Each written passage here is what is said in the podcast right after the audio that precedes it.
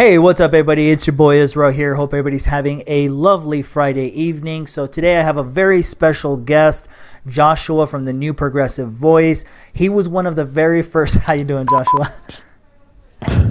Hey. So he was one of What's the up? very first people to give me a shot as far as like coming on my show very early on, probably under a thousand subs. So Joshua, thank you very much for that.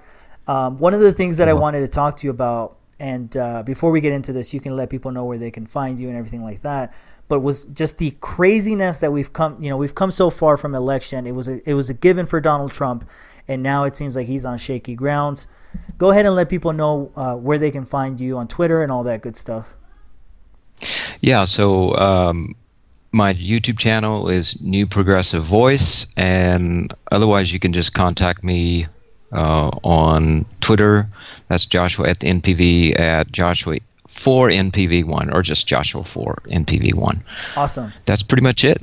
Awesome. Yes, definitely go hit up his channel. He really di- digs deep into the nuance, you know? That's something that's really missing and I think people crave. So, you know, my audience, if you haven't subscribed to his channel already, please go do so. All right, Joshua. So I really wanted to get into this election topic. Um, you know, the developments. Just give us your, initial thoughts from, you know, obviously pre George Floyd and just kind of right after the primary season, uh, it seemed like Biden was in the ropes. It seemed like Trump really had him in the ropes. And anybody, any voice on the left that was trying to bring awareness to the fact that, hey, on our side, on the Democratic side, on the progressive side, whatever you want to call it, we need to be wary that right now the country seems to be wanting something, you know, call it return to normalcy, what have you and and you were one of the first to kind of point that out, and I think you got a lot of uh, flack for that, um, and you're you're not giving enough, given enough credit. But go ahead and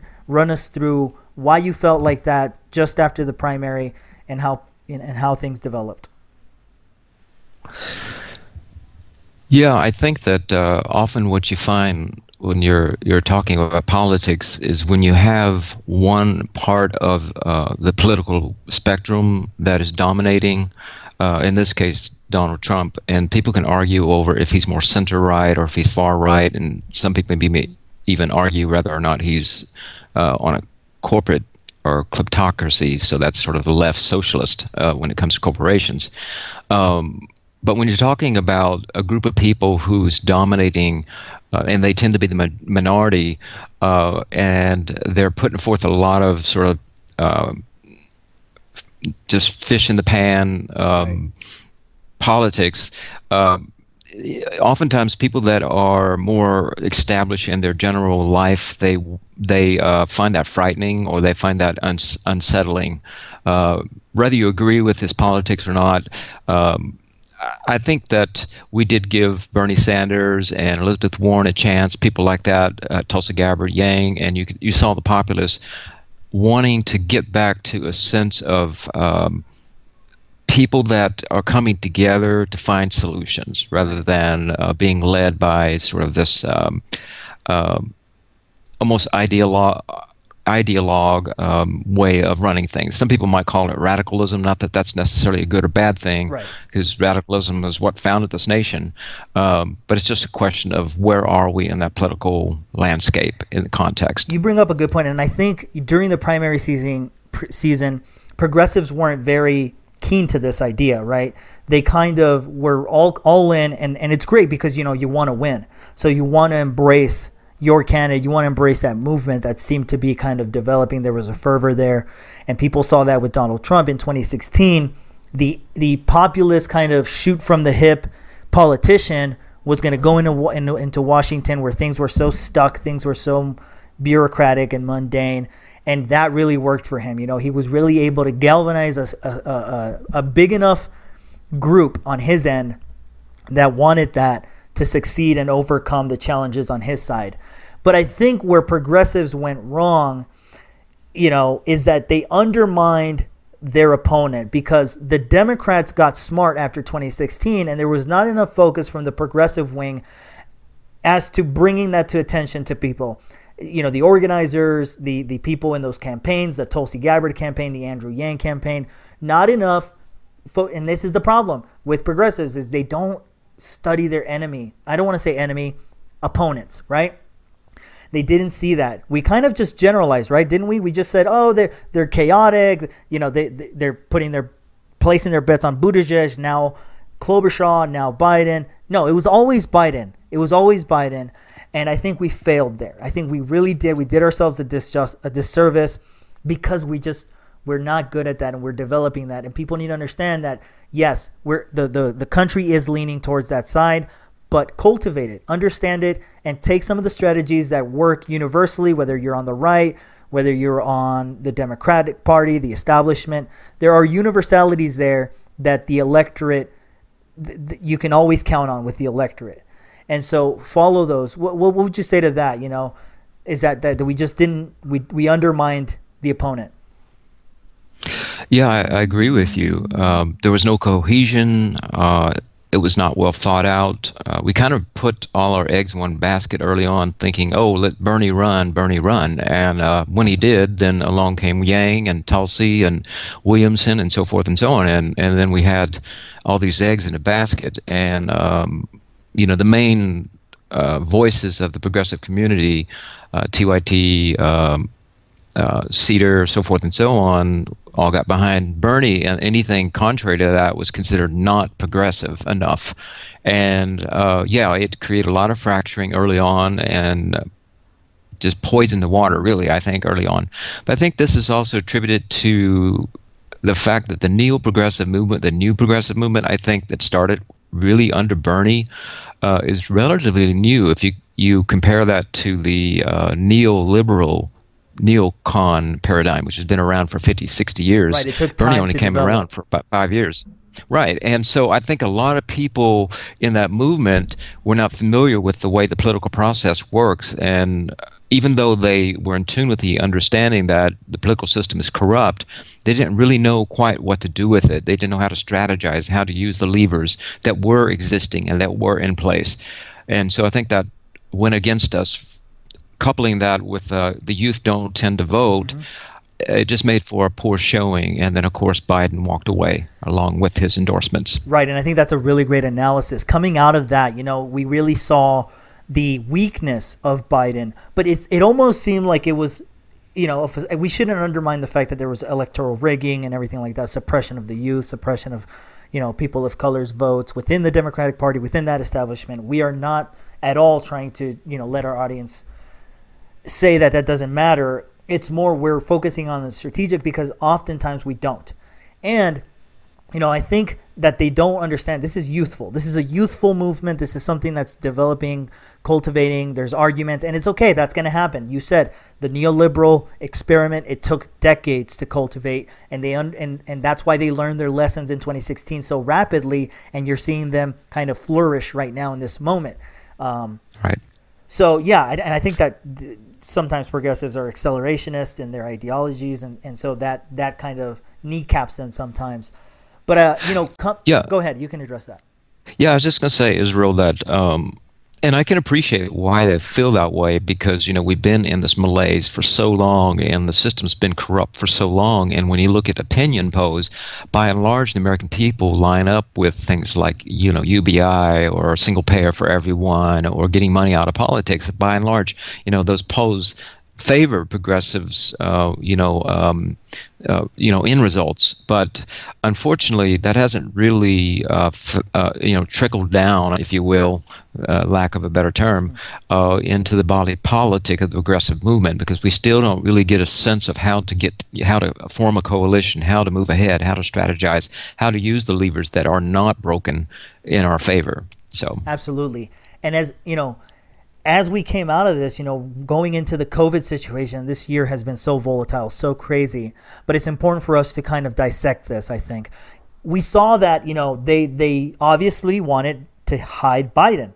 You know, where's Biden was a was a big hit for Trump, you know, going into kind of this general election, pre-general election moment in 2020. But COVID hit, right?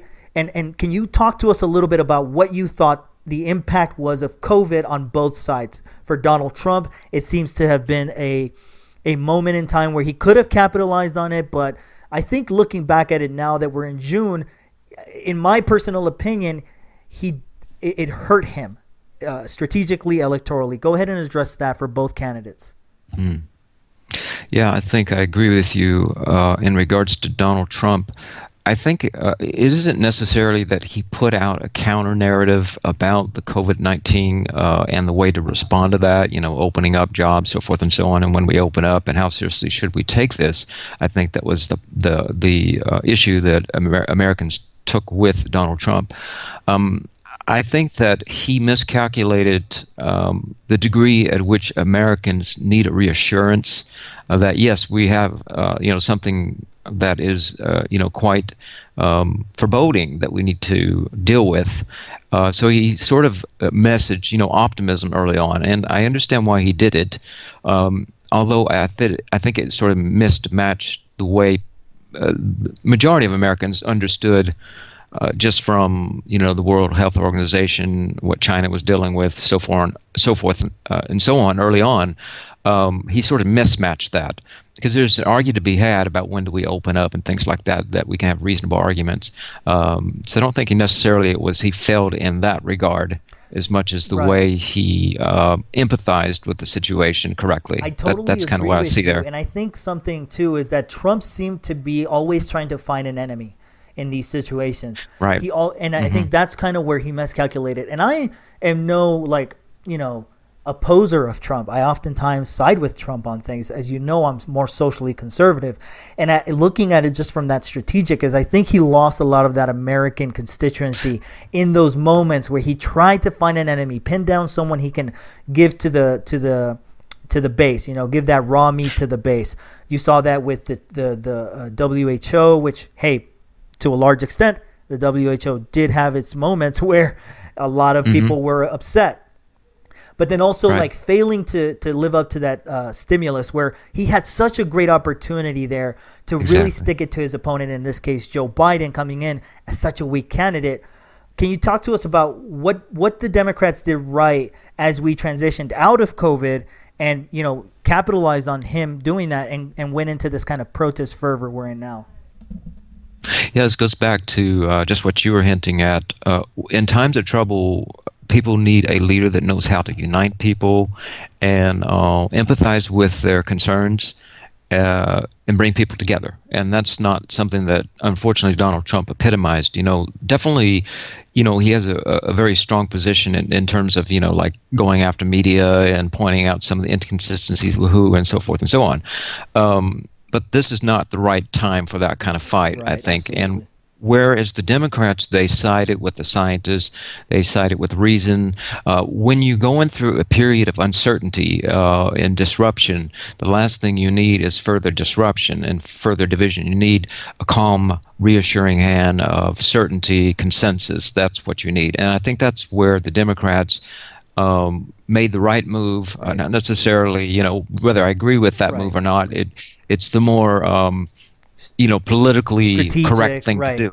Strategically, moment, yeah. it's the right thing to do because it, it matches with uh, sort of the um, American politic body uh, need at that time. You know, which is bringing people together, a reassurance of like a consistent set of uh, guidelines of what we what we should or should not do. And this isn't you know? to confuse this isn't to confuse the idea that Americans support this. You had uh, talked about early on how most Americans support ideas that the progressive left advocates for.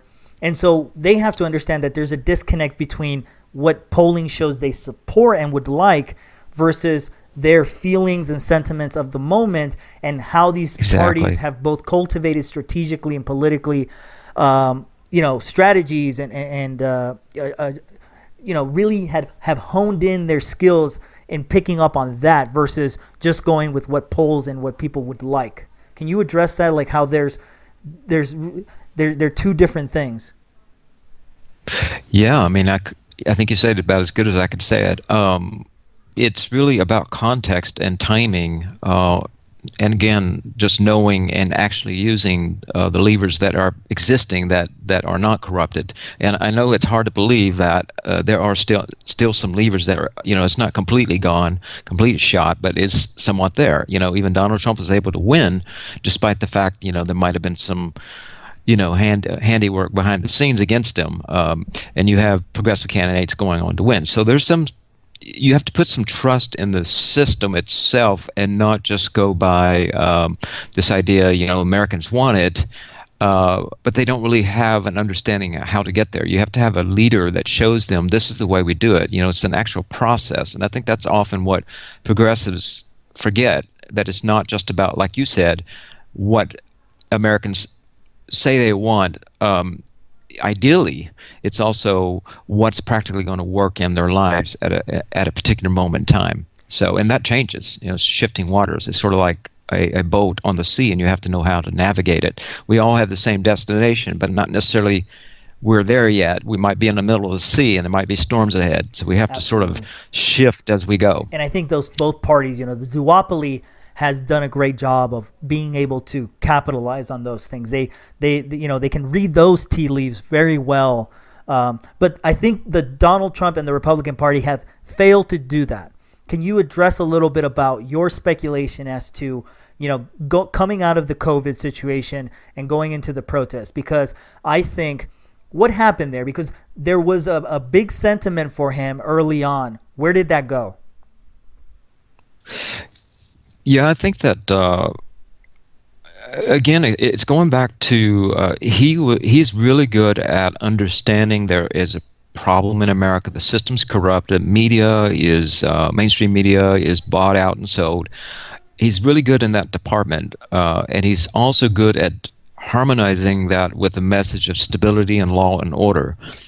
Unfortunately, I think he miscalculated um, to what degree you bring forth law and order and in what context. You know, at the point that he had suggested utilizing the photo op and bringing the military in, things of that nature, I think that he went past the understanding of what Americans were looking for. That stability. Uh, now, if you look like. at the Right. The stability, you know, stability is one thing, and law and order is one thing. But uh, you know, if you put too much, execute that too heavily, then you start moving into the territory of authoritarianism. And I think, by and large, you know, the, especially particularly uh, many Republicans are not uh, very akin to that. That's not they're not they don't have an affinity for that that brand right of republicanism. So um, I think he lost a lot of that, uh, and that's where you saw his poll numbers go down eh, among Republicans from like 96 now it's down to like eight percent or something. Yeah. Um, and independents as well. You know, many independents uh, cherish our liberties. Correct. Uh, so he sort he sort of eroded into, or gave at least the perception that he was eroding into the First Amendment. Um, so I think that's where he miscalculated. Now the law and order and all that, because if you look at the, defund the police, uh, that's not doesn't uh, um, do very well in polling. It's like 30% and 60 something percent are opposed to that uh, slogan. Uh, and even when you try to explain it, majority of Americans are still against it. Well, so left, he really had an opportunity. That's where the left's bad marketing and not understanding like you said, the waters, the you know the tea leaves there, like with the American people's sentiment feeling.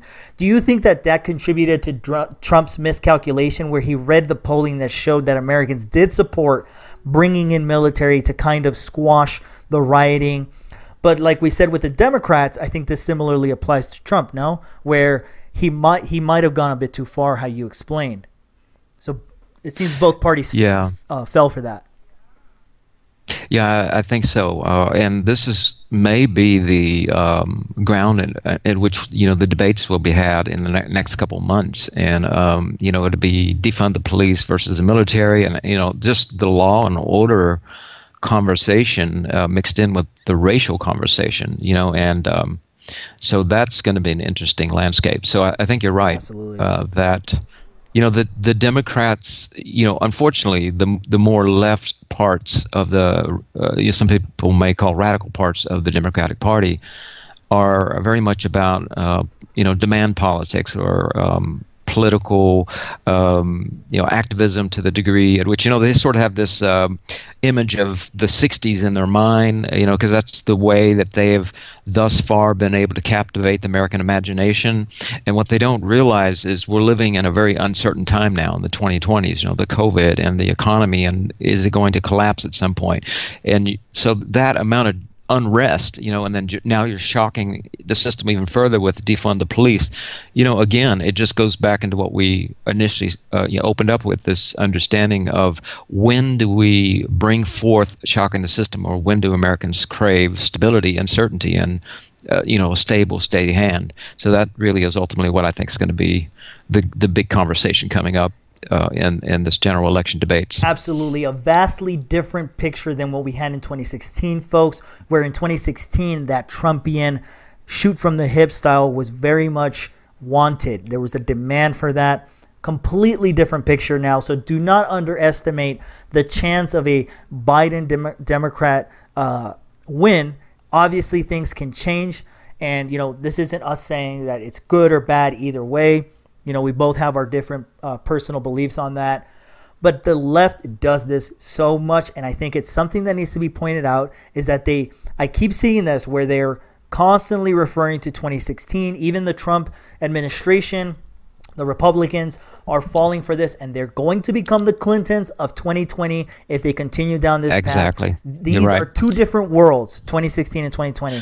Go ahead and yeah, it's, uh, it's, a little bit it's like a pendulum basically because uh, you know when you had um, several years of the Clintons in in the 1990s and then you had Bush's and then you had Obama era you know just uh, uh just a constant steady sort of malaise set in where people just accept it. That's just the norm and things are just the way it is. And it took Bernie to sort of jolt everyone. And then Trump came along and jolted us, uh, you know, even further and woke us up and say, hey, look at look at all this mess, you know, uh, underneath the surface. It's sort of like somebody sweeping the, the dirt under the rug, right? And it was exposed. Um, but that was after many, many years of um, just I, I, I don't know how to explain it other than just uh, I'd say austerity. like water just setting. Yeah, it was austerity, but also like water setting mm. symbolically. I would say anal- uh, an, the analogy might be water that's setting and it's just putrefying. You know, the mosquitoes are coming and stuff, and people saw that and they're like, "Wow," you know.